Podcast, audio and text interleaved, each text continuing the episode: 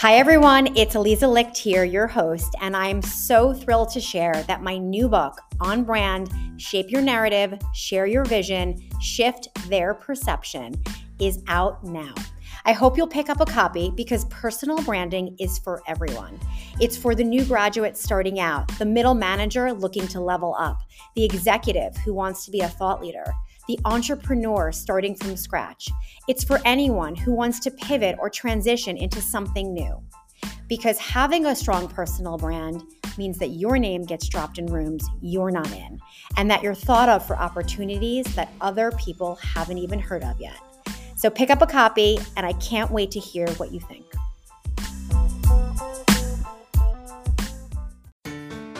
Hi, this is Aliza Licht, and this is Leave Your Mark, the podcast, where I brew fresh career advice in conversation with some of my most inspiring and successful friends.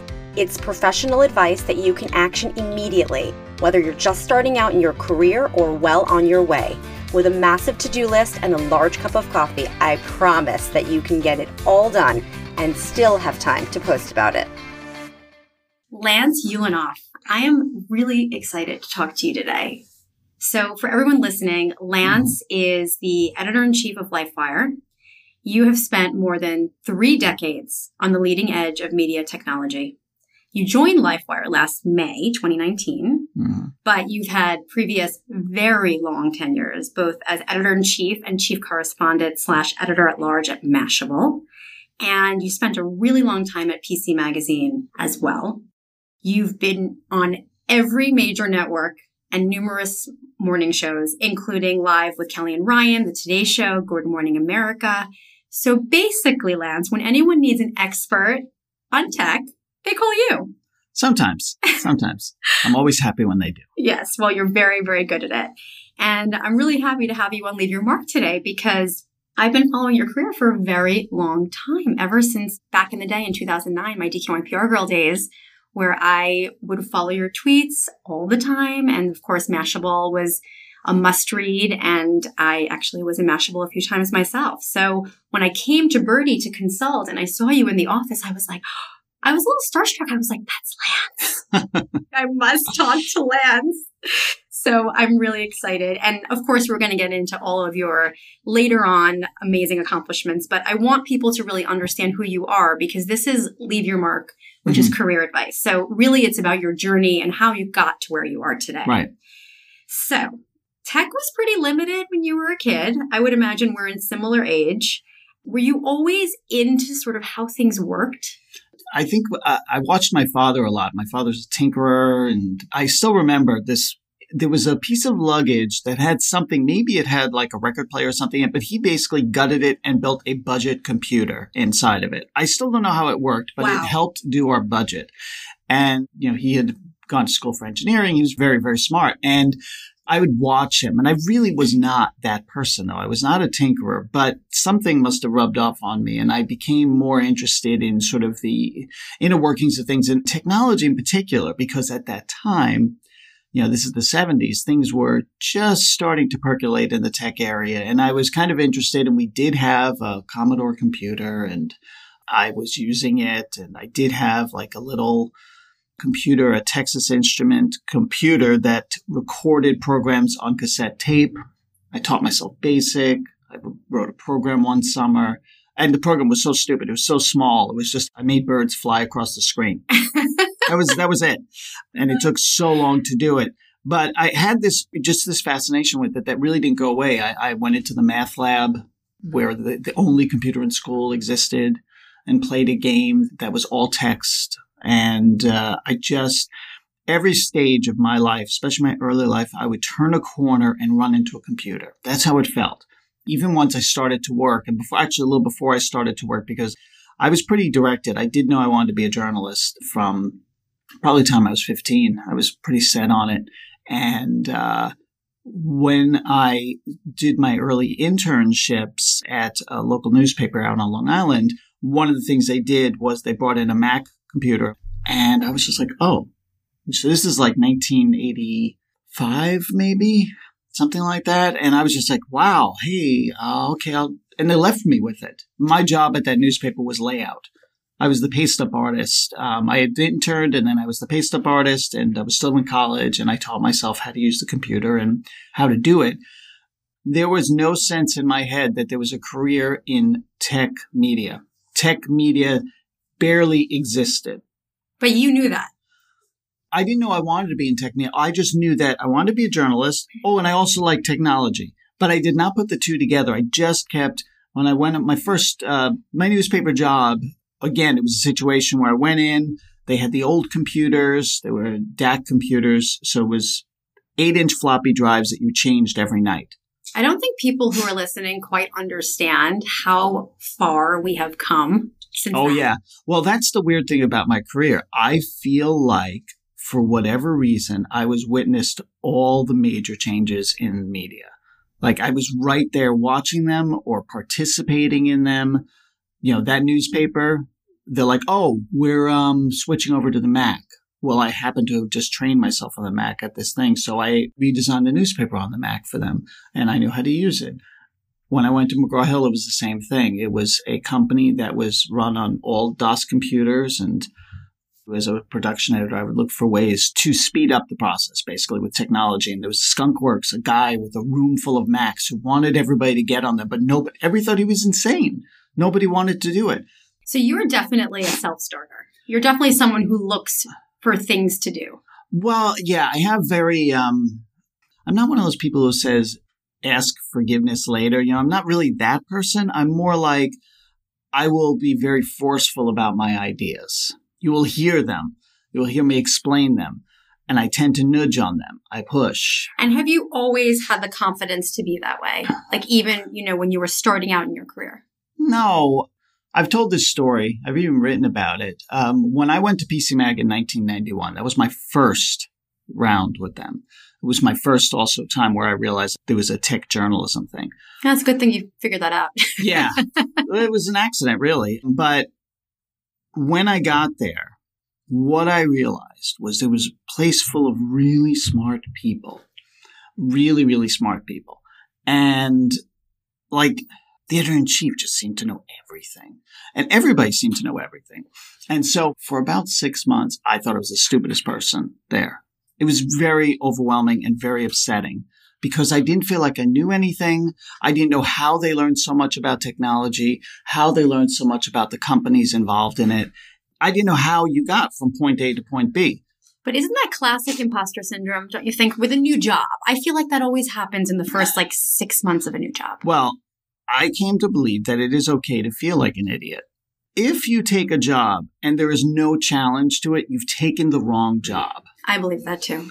And so I had really taken a job that was going to challenge me in every way because while I knew how to write and while I knew something about computers, and actually I knew mostly about Macs and nothing about PCs, interestingly enough, very little, I believed I had the fundamental skills to do it, but it was also a massive leap of faith. I knew nothing, very little about this magazine, very little about this space, and everybody else was like bang, bang, bang, bang, bang. But I also got thrown some really difficult projects early on. And you know, that's a moment of choice, right? In a job. Somebody hands you a task and you can either crumple and say, I cannot do this, or you can just be like, okay, I guess I will just do this. And then you're doing it. And it's a monumental task.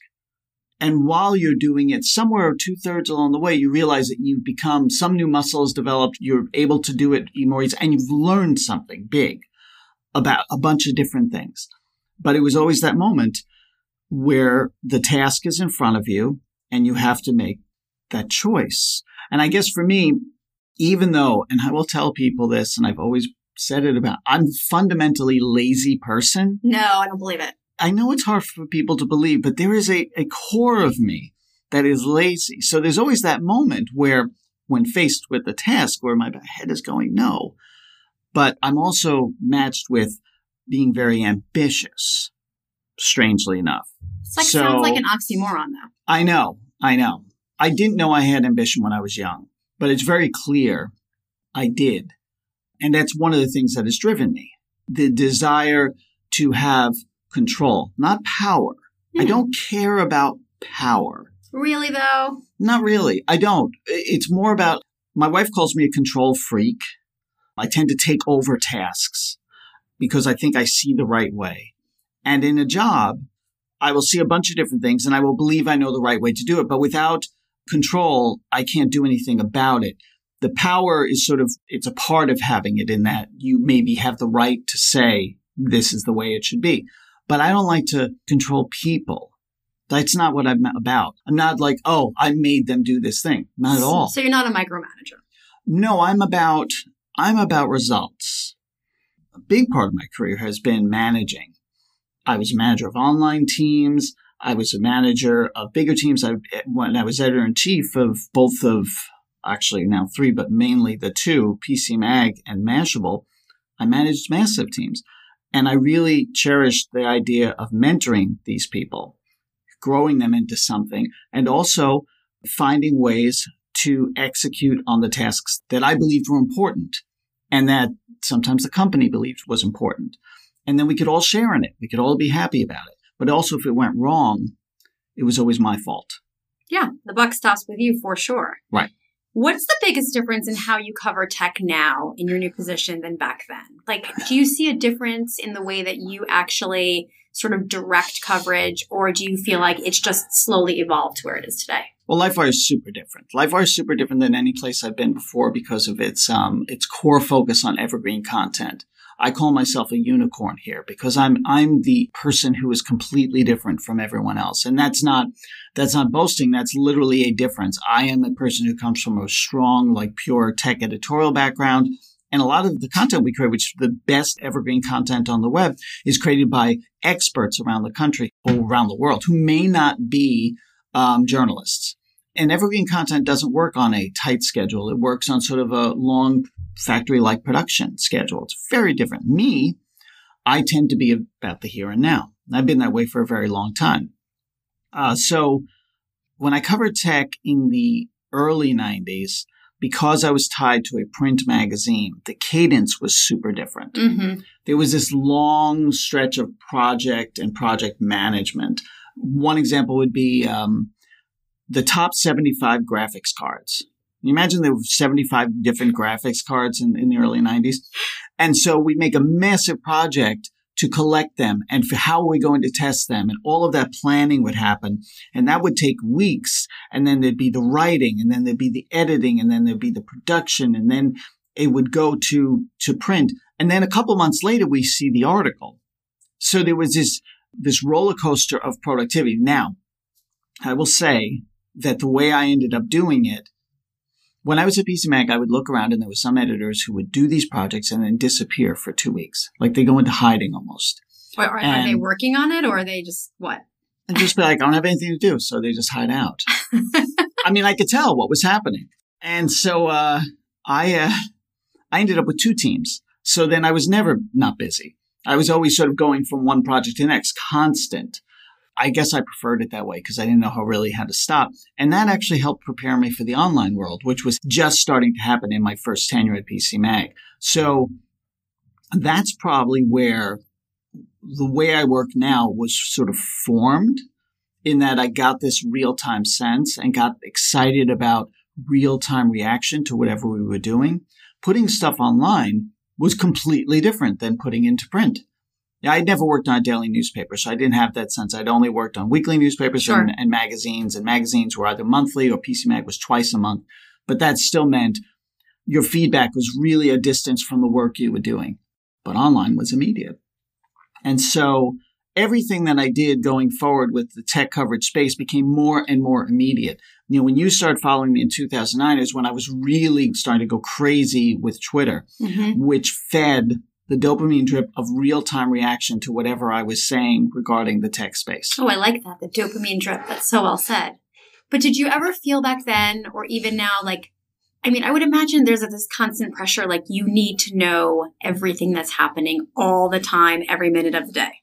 Yeah, I used to say that uh, my old editor in chief at PC Mag, Michael Miller, um, and Bill Gates, I would say this about him too, had tremendous bandwidth. You know, everybody knew that Bill Gates was like one of the smartest people in the world, but Michael Miller, who knew Bill Gates, definitely at that time, and I would talk to him and I realized he knew everything about everything in the tech space. Everything.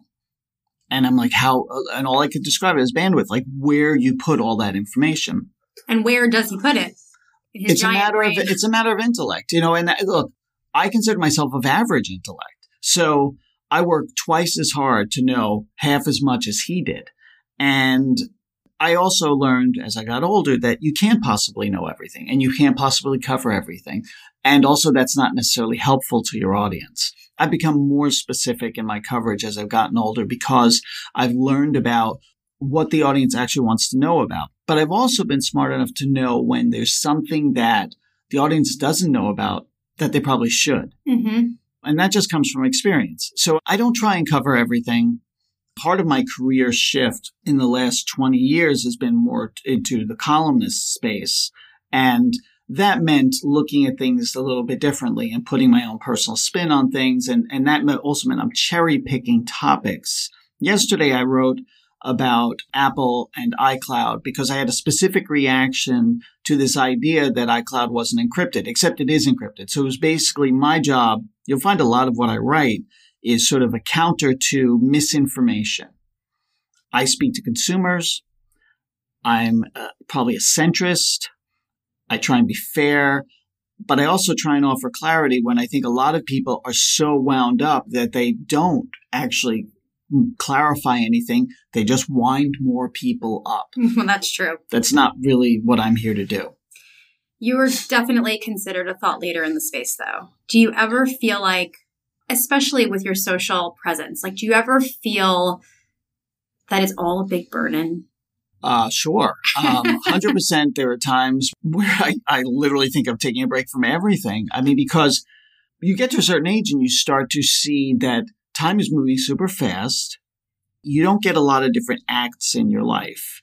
Um, younger people switch jobs very quickly and they kind of don't have a sense of that. But it's hard for me to sometimes think back to how long ago I was working as a professional and how different the world was and how different I was. But now I'm at a place where I'm older than most of my peers. I know I have more experience, but I also know that I'm, I'm at a different place. And so sometimes I'm just tired.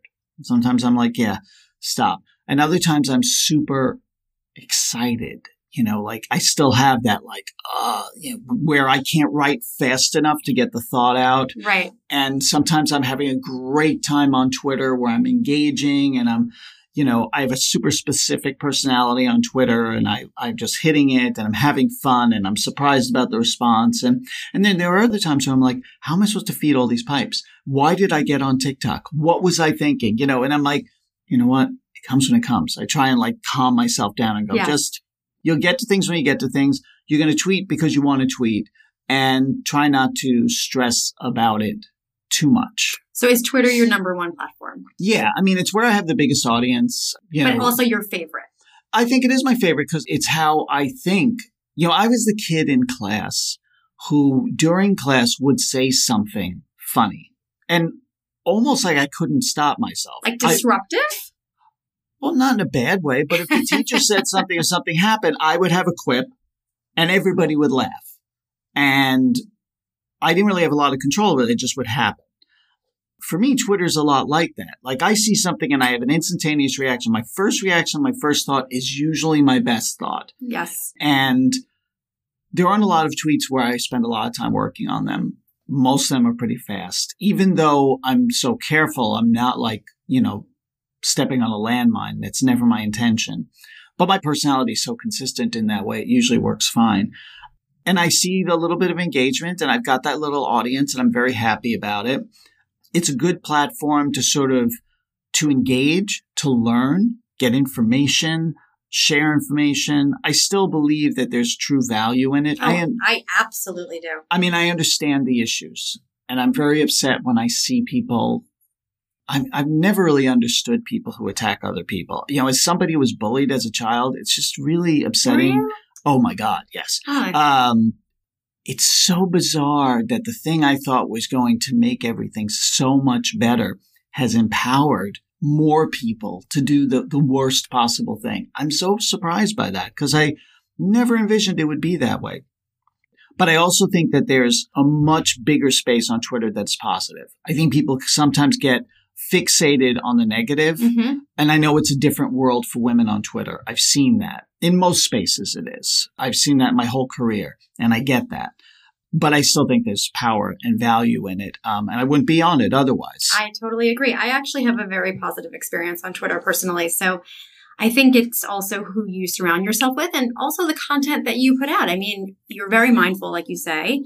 I am as well, but I am off the cuff also. I have that intuitive sort of knack to know what I want to talk about or not.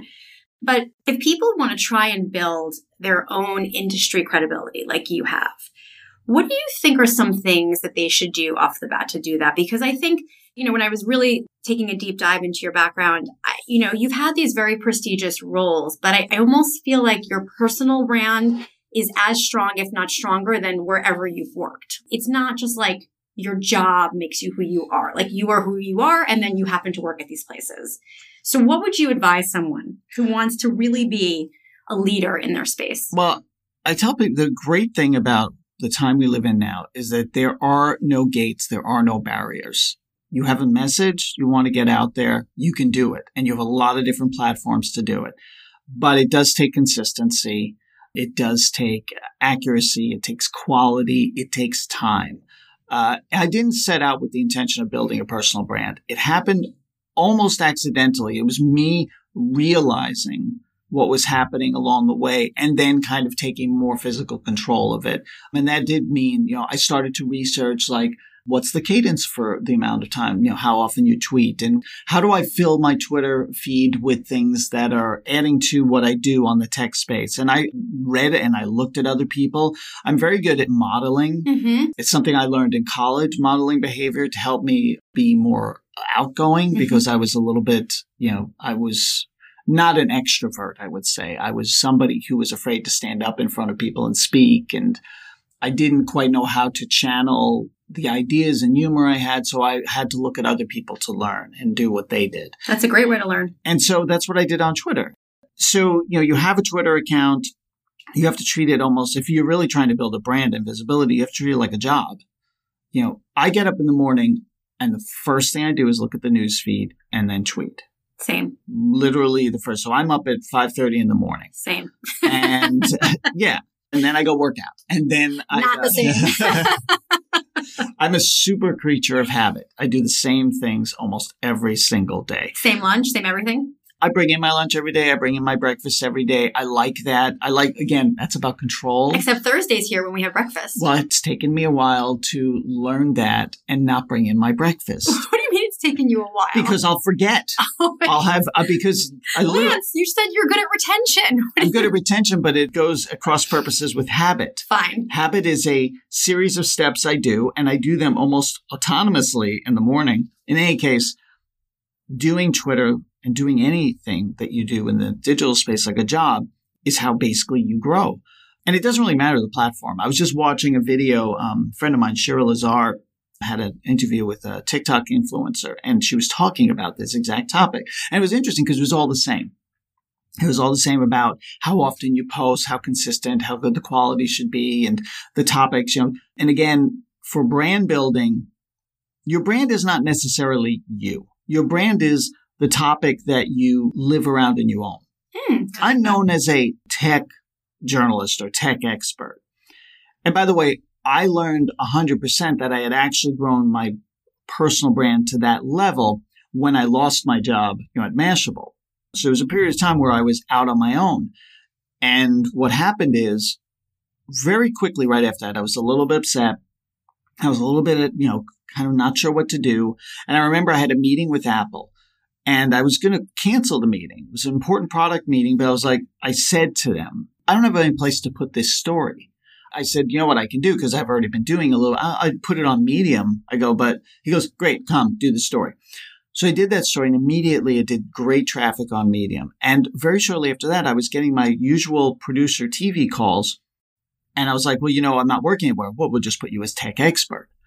And so I continued to do all the TV, all the writing, and I added things. And again, so it was a year and a half of me kind of spent building um, Lance Inc., as I called it. Mm-hmm. And it was YouTube videos. I had a podcast. I was doing a bunch of different things. Now, I'm not saying any of those things made me rich, not by any stretch.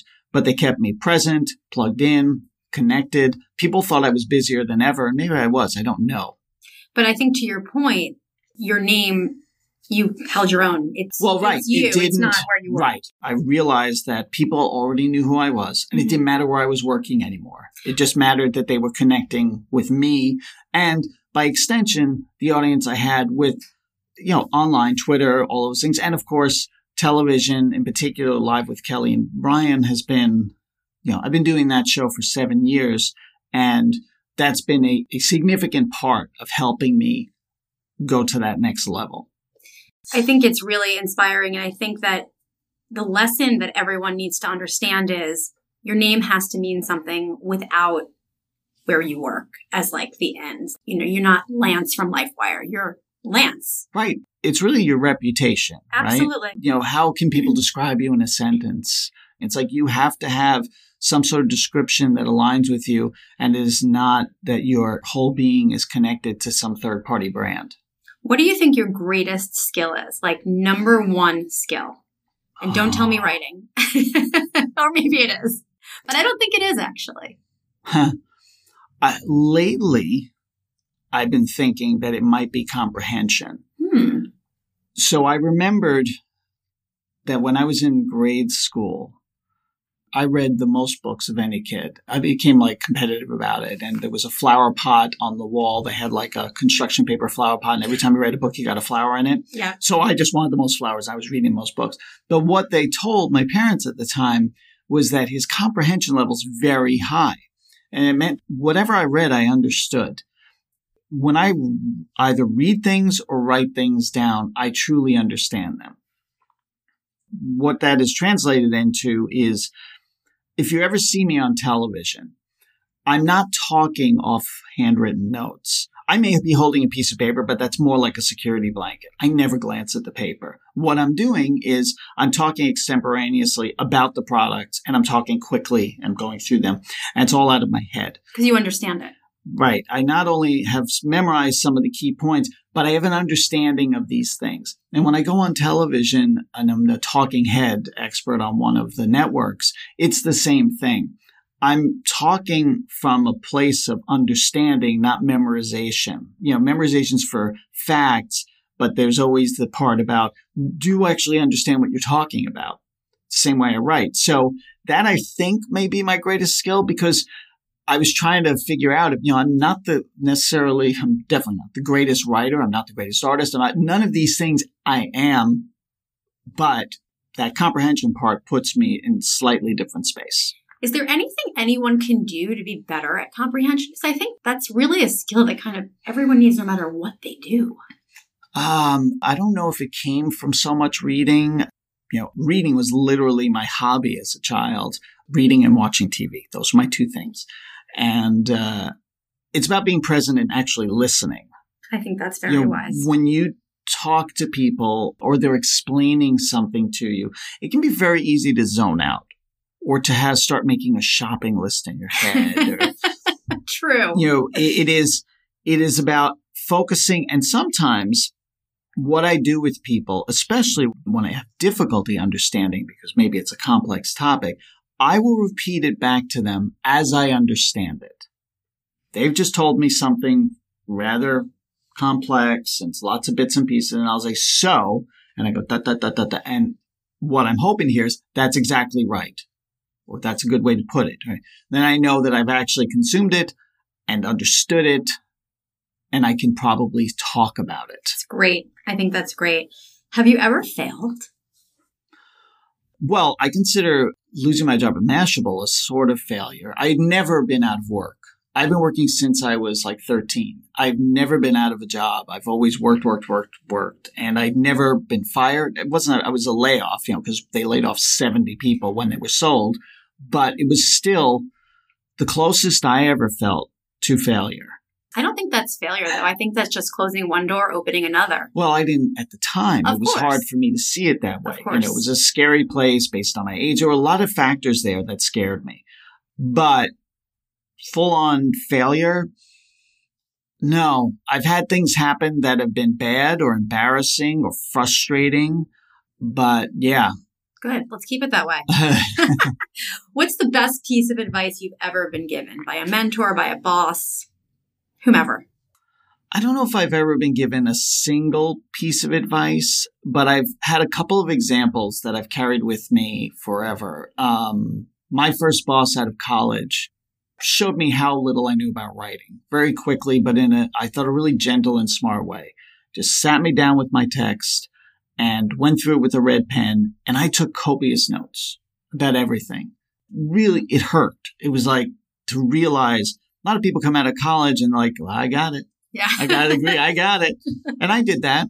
And then I realized, oh my God, I'm a terrible writer. I'm a ter-. but I, I kept every note that I wrote down about what I had done. I mean, I made some really dumb mistakes, but I never forgot that. I never forgot that how important it is to have somebody to not just fix stuff and ignore you, but to actually sit you down and show you the way. And that was really important to me. And then the other thing was that you got to help others. I had somebody who I did something, basically uh, wrote a story about his son, but noticed that he was uh, a guy who worked at McGraw Hill, and they just kept the paper. And then when I was looking for a job, I just called him. And he remembered me because I written the story. And he told me to come in. And he showed me a big sheet of jobs and said, circle what you're interested in and I'll get you interviews. And basically, he made my career without him, I wouldn't have had a magazine career. And it turned out he had been doing this for me. This is what he did. He would just, he would help people. And so I've always tried to do the exact same thing. That's I've always tried to, anybody who needs a hand, I'm the person who gives the best recommendations and references. I will never say no to somebody who's looking for advice, guidance, or a leg up. That's great. Do you have something on your bucket list for the future that you're like one day you would love to do? Mm. Do you want to have like a self fulfilled prophecy right now on Leave Your Mark? Ha! You know, I think the thing that I regret right now the most is that I've never written a book. Hmm. and I've really tried to figure it out. I've approached it many times. I've been writing my whole life. I've written many books worth of content, but never a book. I've been in books, but never written one. And I've tried to start, I've written outlines, I've talked to book agents, I've done all of that, and I haven't quite. And I'm torn between whether it's me just, you know, seeing it as too high a mountain to scale or understanding I'm not that guy, I'm not that person. I don't know, but it is kind of something where I think it goes back to that idea of a personal brand. It's the thing that I believe would truly set me free like that I would be completely the Lance brand if I wrote a book. But I don't know what to write. I've had many ideas, but nothing quite sticks. Nothing sounds like it's going to be. And I have friends who've written books, multiple books. And I've talked to them. I've asked them how it works, how much you write and all of, I've asked them everything to understand it. And so now I understand the process. So it's not like there's not enough time. I've read many stories about people, you know, writing books at my age. It's not that. It's more about having the thing and then committing to it, being very committed to it. You have to be really committed to it. Well, from experience, once they give you that contract, you are committed. That's a really easy way to buckle down. What motivates you on a daily basis? Sometimes I think it's my wife. That's that, nice. Well, Lance, go to work. She's the most important person in my life. And that's so nice. And I feel like having a good life with her, being able to enjoy time with her, I get that out of work. You know, in order to like have a life that we can have a good time and that we can spend, you know, I think I've definitely learned more about that over the last couple of years as uh, my lifestyle's changed a little bit with, you know, when I was out of work and doing my own thing. But I feel like she motivates me. My children, they motivate me too, but they're sort of, you know, they're, they're grown ups. They're starting to like try and build their own lives, but she's my partner. And so that motivates me. And then the other thing that motivates me is that feeling of accomplishment. There are moments when I write something and I'm like, yeah, that makes me happy. That's exactly what I wanted. Or I get the response I was looking for. And sometimes it's, drawings I, I draw, and sometimes it's drawing something. I look and I go, yeah, I like that. That made me happy. You know, I feel really good drawing it, and I felt good afterwards. So I guess that motivates me. And there's still that ambition. It's not dead, you know. It's, it's oh, no, not, I wouldn't think it would be. No, but it's certain. You know, you always wonder like what people can accomplish at different phases in their lives. And some people have said to me, and I believe this is true. I didn't expect to be in this place at this age. And so I still have that ambition. I still, when I'm presented with a problem, I'm still kind of agitated about it and want to do something. So I think that drives me too, is that I'm not done building things. I'm not done accomplishing stuff. So I think that's part of it as well. How do you think you'll ultimately leave your mark?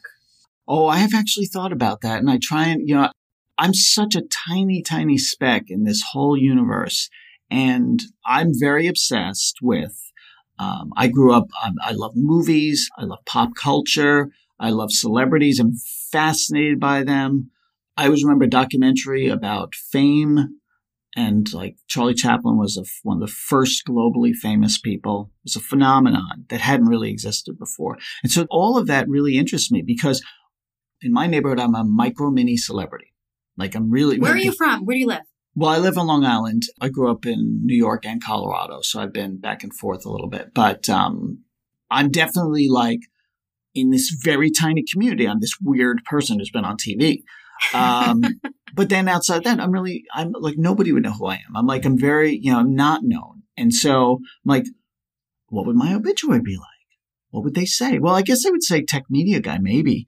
Well, uh, like, I can't even fathom it, like what they would say.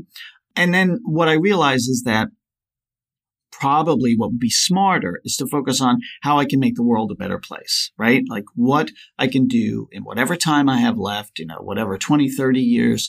Hopefully more than that. Well, I'll be pretty old in 30. So, uh, it might be around the time, but, but say I have more time. You just realize that what am I doing to actually help? What am I actually doing to make this world a better place? So, you know, I'm going to obviously keep doing what I'm doing, but I'm hoping that over time, I'll spend more time doing things that matter for the world, you know, that actually help people and make this place a world a better place to live in, hopefully.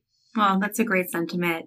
Lance, it's such a pleasure to talk to you and hear your story. You've had an incredible career and you continue to do so. So thank you so much for being on Leave Your Mark. Thanks for having me. My pleasure. Thanks so much for listening to Leave Your Mark, the podcast.